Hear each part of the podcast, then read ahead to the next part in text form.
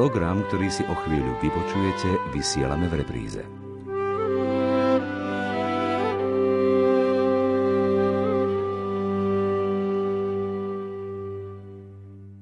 Efeta, otvor sa. Otvárajú sa chrámy, aby sme sa mohli stretnúť s našim kráľom osobne. Dnes sa mu pokloňme s veľkou láskou a odanosťou, pretože dnes má sviatok Kristus kráľ. O Kristovi kráľovi budeme hovoriť aj nasledujúcu polhodinku a ako vždy zhovárať sa budú monsignor Marian Gaventa a Anna Brilová. Započúvajme sa teraz do textu dnešného evanelia, ktoré nám prečíta Eva Žilineková.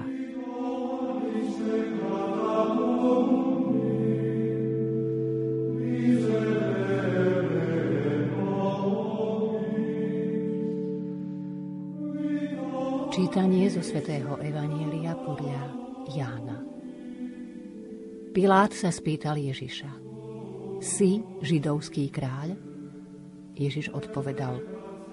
Hovoríš to sám od seba, alebo ti to iní povedali o mne? Pilát odvetil. Vary som ja žid? Tvoj národ a veľkňazi mi ťa vydali. Čo si vykonal? Ježiš povedal, moje kráľovstvo nie je z tohto sveta.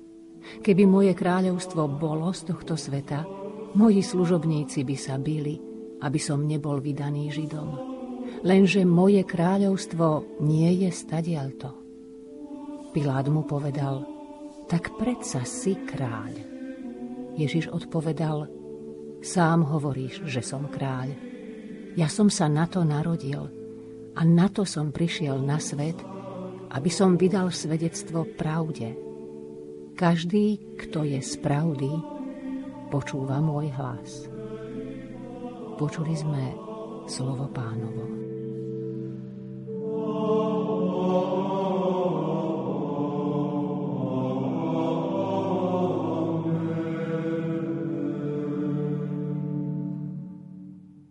Vypočuli sme si evanelium, ktoré je určené na nedeľu Krista kráľa.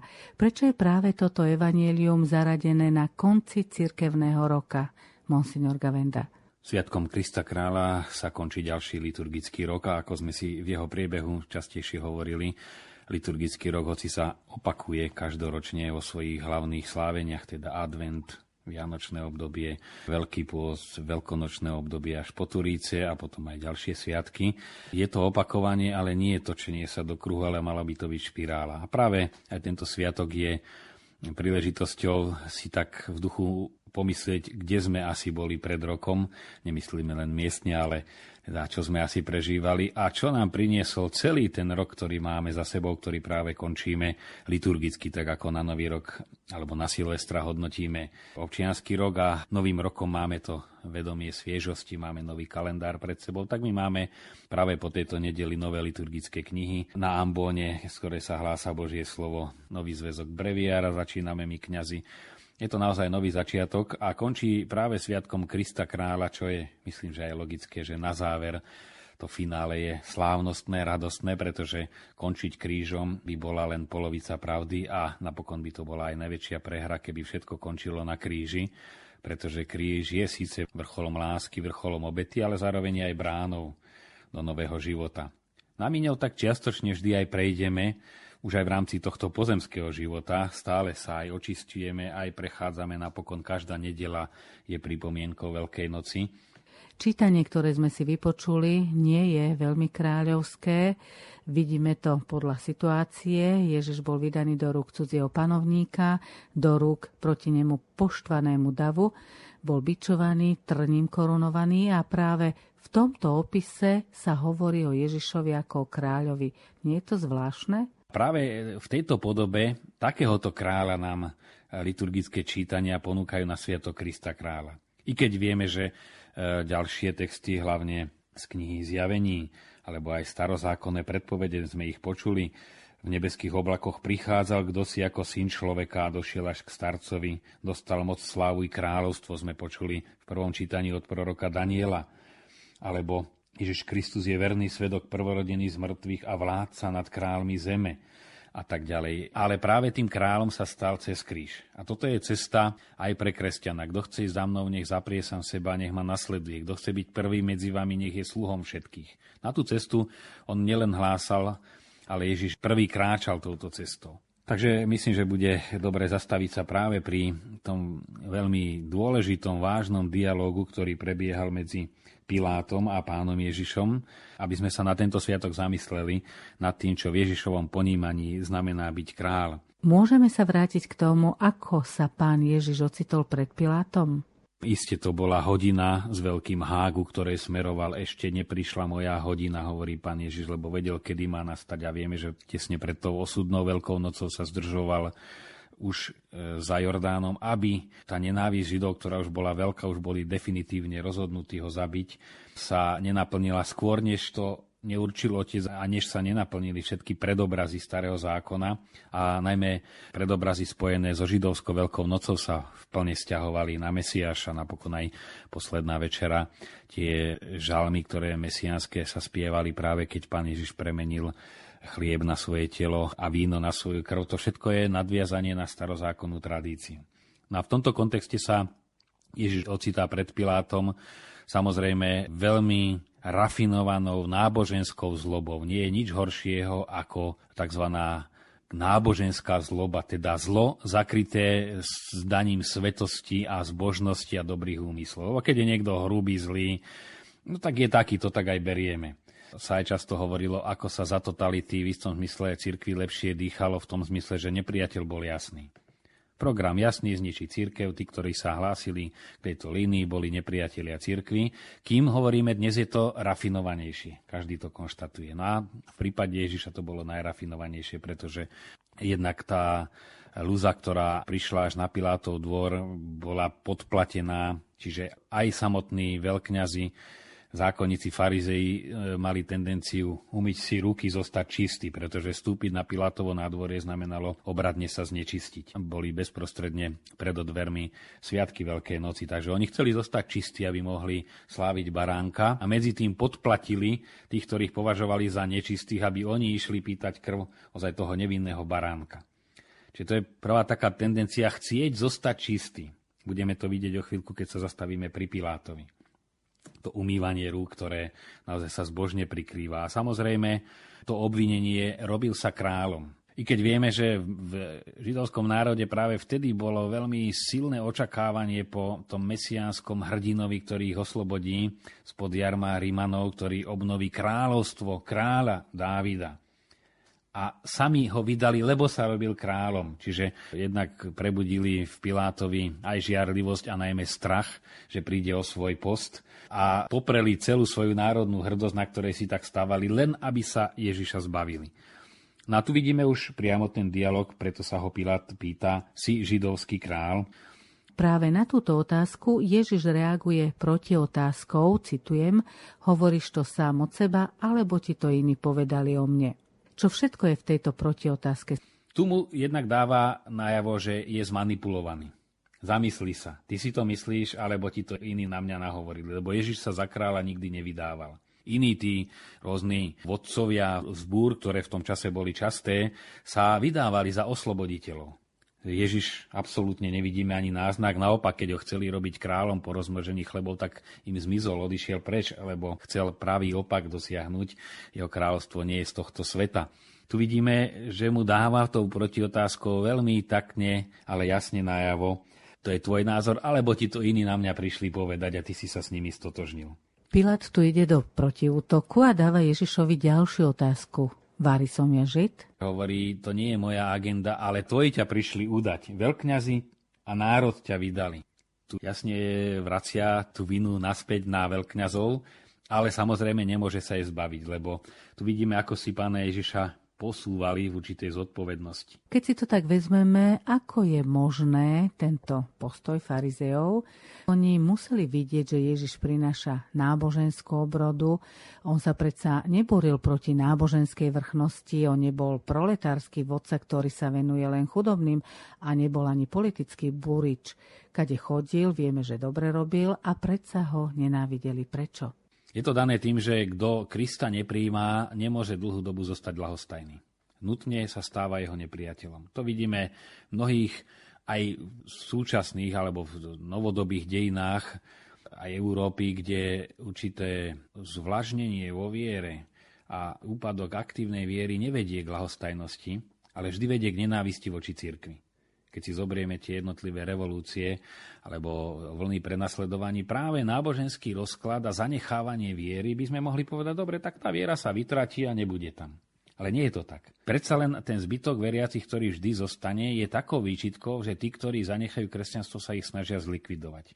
Sme teraz práve pred Sviatkom Krista kráľa mali čítanie z knihy Makabejských, kde to isté, ten národ odpadal, obracali sa vlastne na tú vieru svojich okupantov, robili telocvičňu v Jeruzaleme, postavili, proste príjmali kult, stavali bôžikom oltáre, čo naozaj pre veriaceho Žida bolo otrasné, keď si uvedomili, ako to vysmievajú aj proroci, bík, ktorý trávu požiera a vy sa mu klaniate a klaniali sa mu.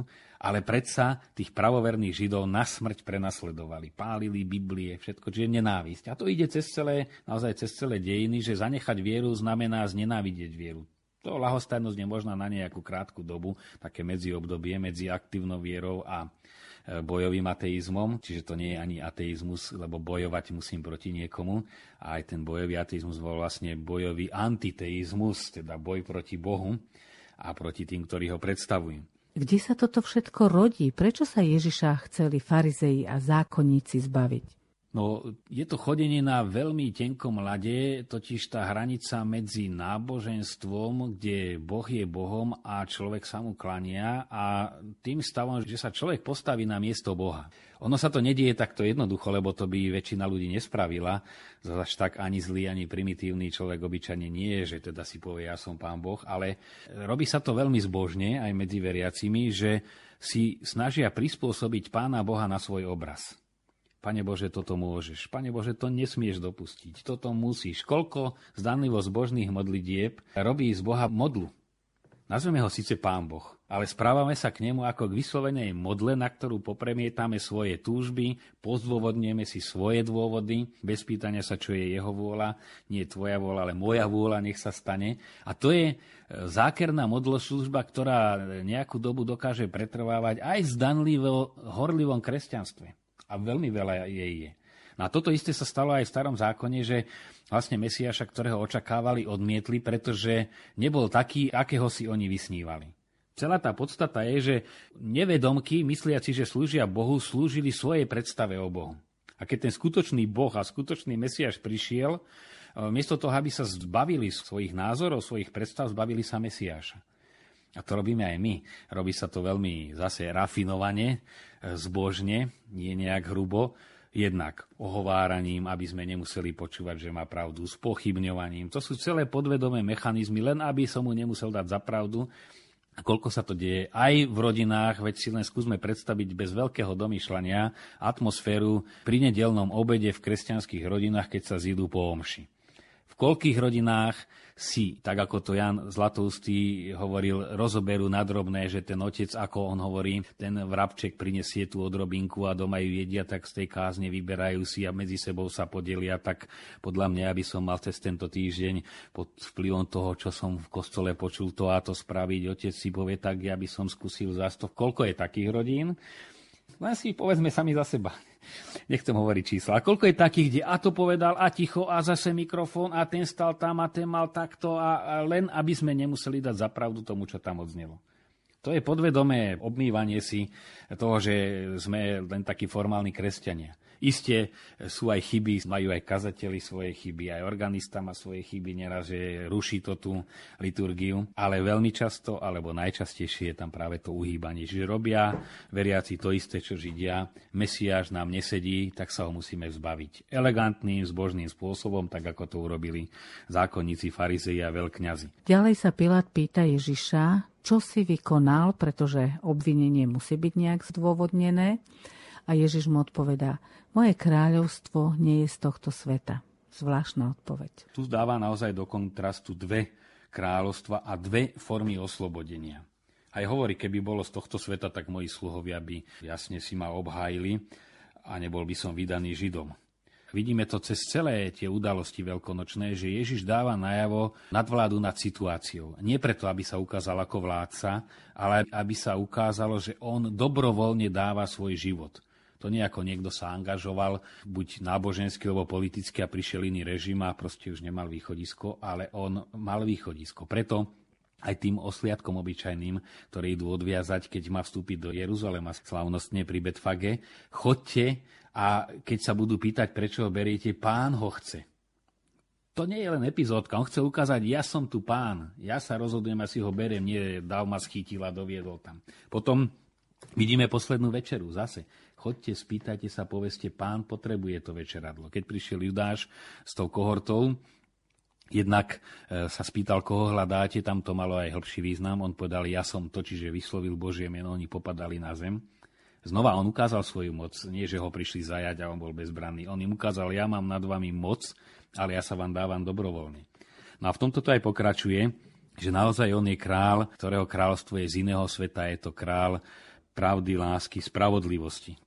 Samotný král ako ideál kráľa pozemského v tých časoch, alebo dnes by sme mohli povedať ideálna vláda, je taká, ktorú si ľudia prajú, po ktorej túžia, ktorá má aj svoju moc, svoju autoritu, musí ju mať, ale prináša slobodu a dobro a lásku. No ale samozrejme vidíme, že keď si tento ideál postavíme na ľuďoch, tak po každých voľbách sme sklamaní. Ak by sme si pozerali billboardy, pred voľbami, tak si povieme tak, už po voľbách tu bude iba dobre, lebo všetci chcú len to najlepšie. Už kohokoľvek zvolíme, či zľava, či správa, to je úplne jedno, lebo všetci chcú len to najlepšie a tu sa budeme mať dobre. No a vidíme, že prejde pár dní po voľbách a sa ukáže to ľudské.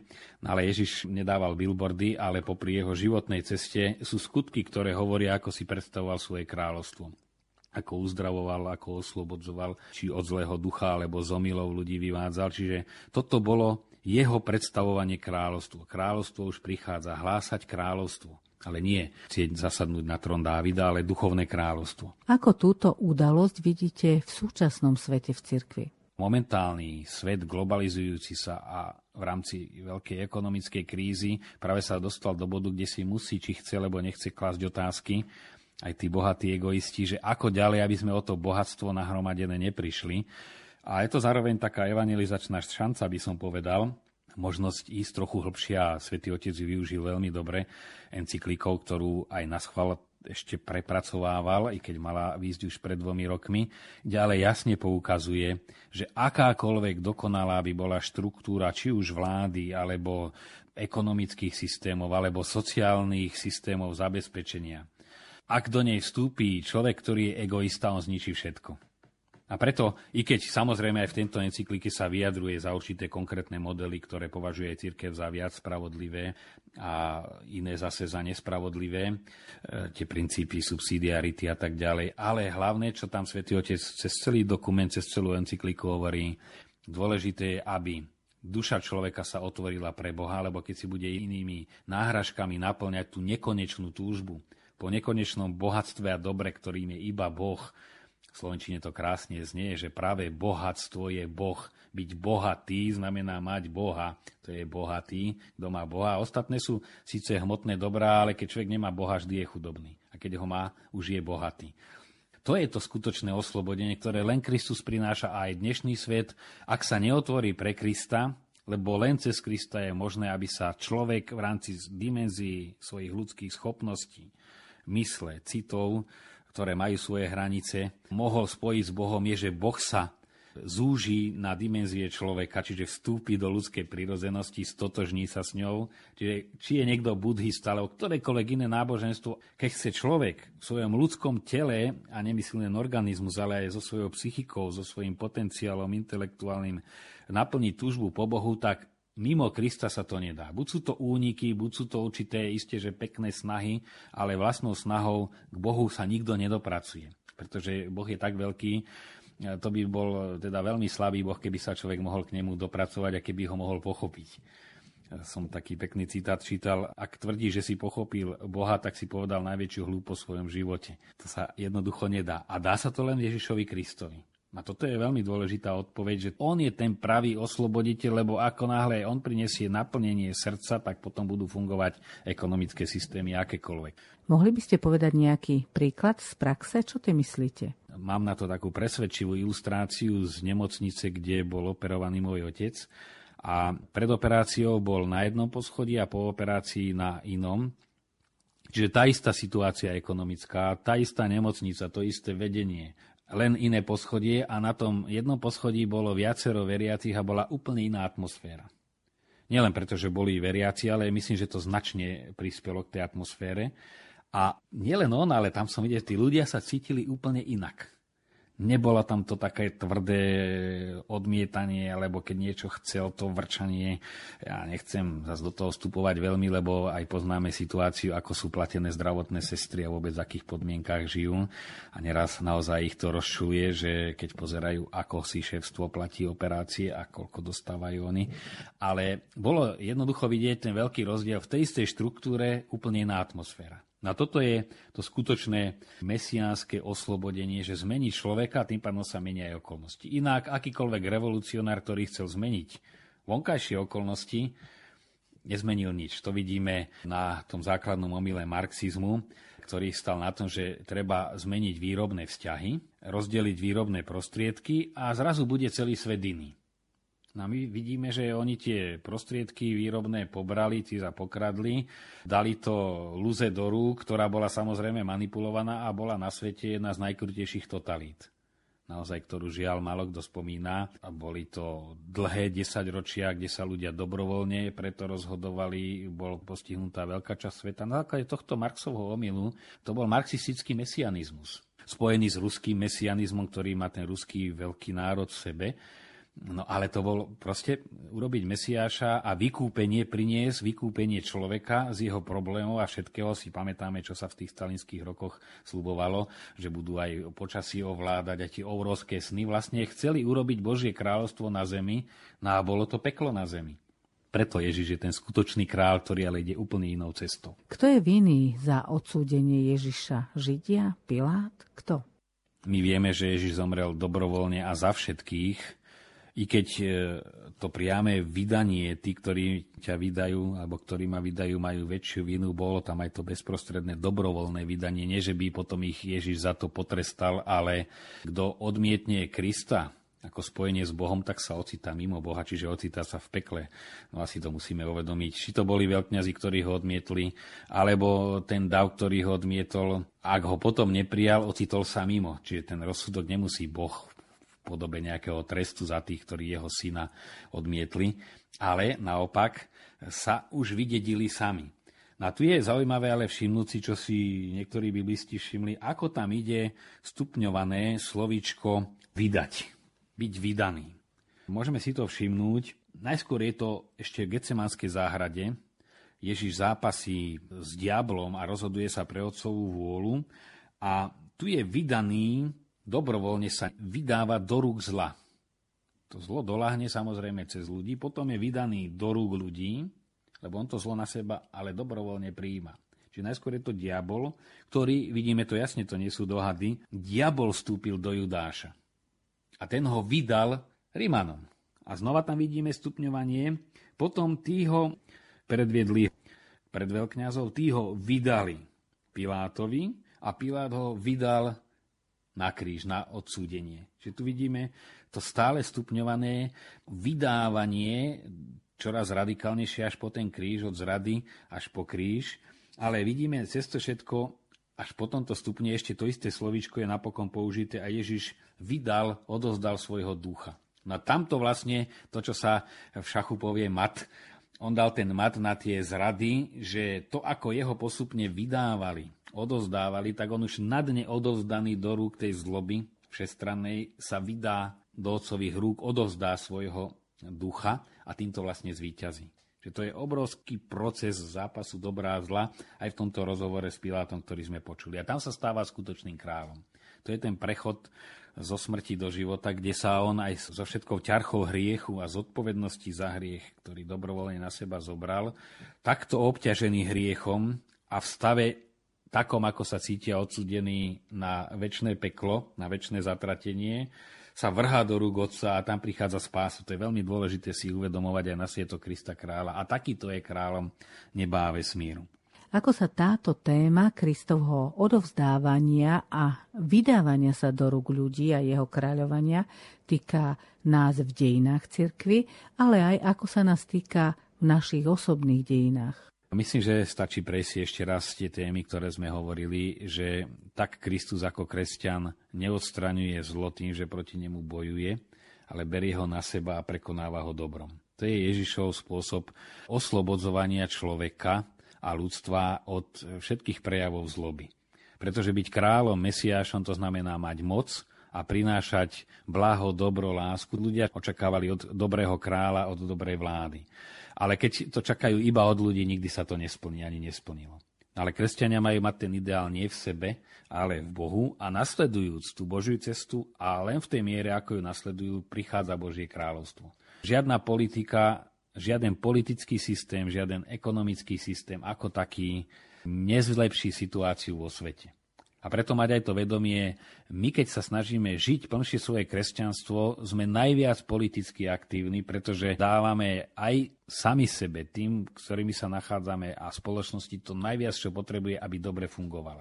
Čiže toto povedomie a čaká sa to od kresťanov, od koho iného to môžeme čakať. Už určité, ja neviem, či už objavy nových technológií alebo nejaké nové formy prerozdeľovania bohatstva, iste treba čakať aj od politikov. Ale to základné naplnenie človeka, aby bol spokojný, sa čaká od kresťanov. Lebo nebudú ľudia spokojní, keď sa cez Krista nespoja s Bohom.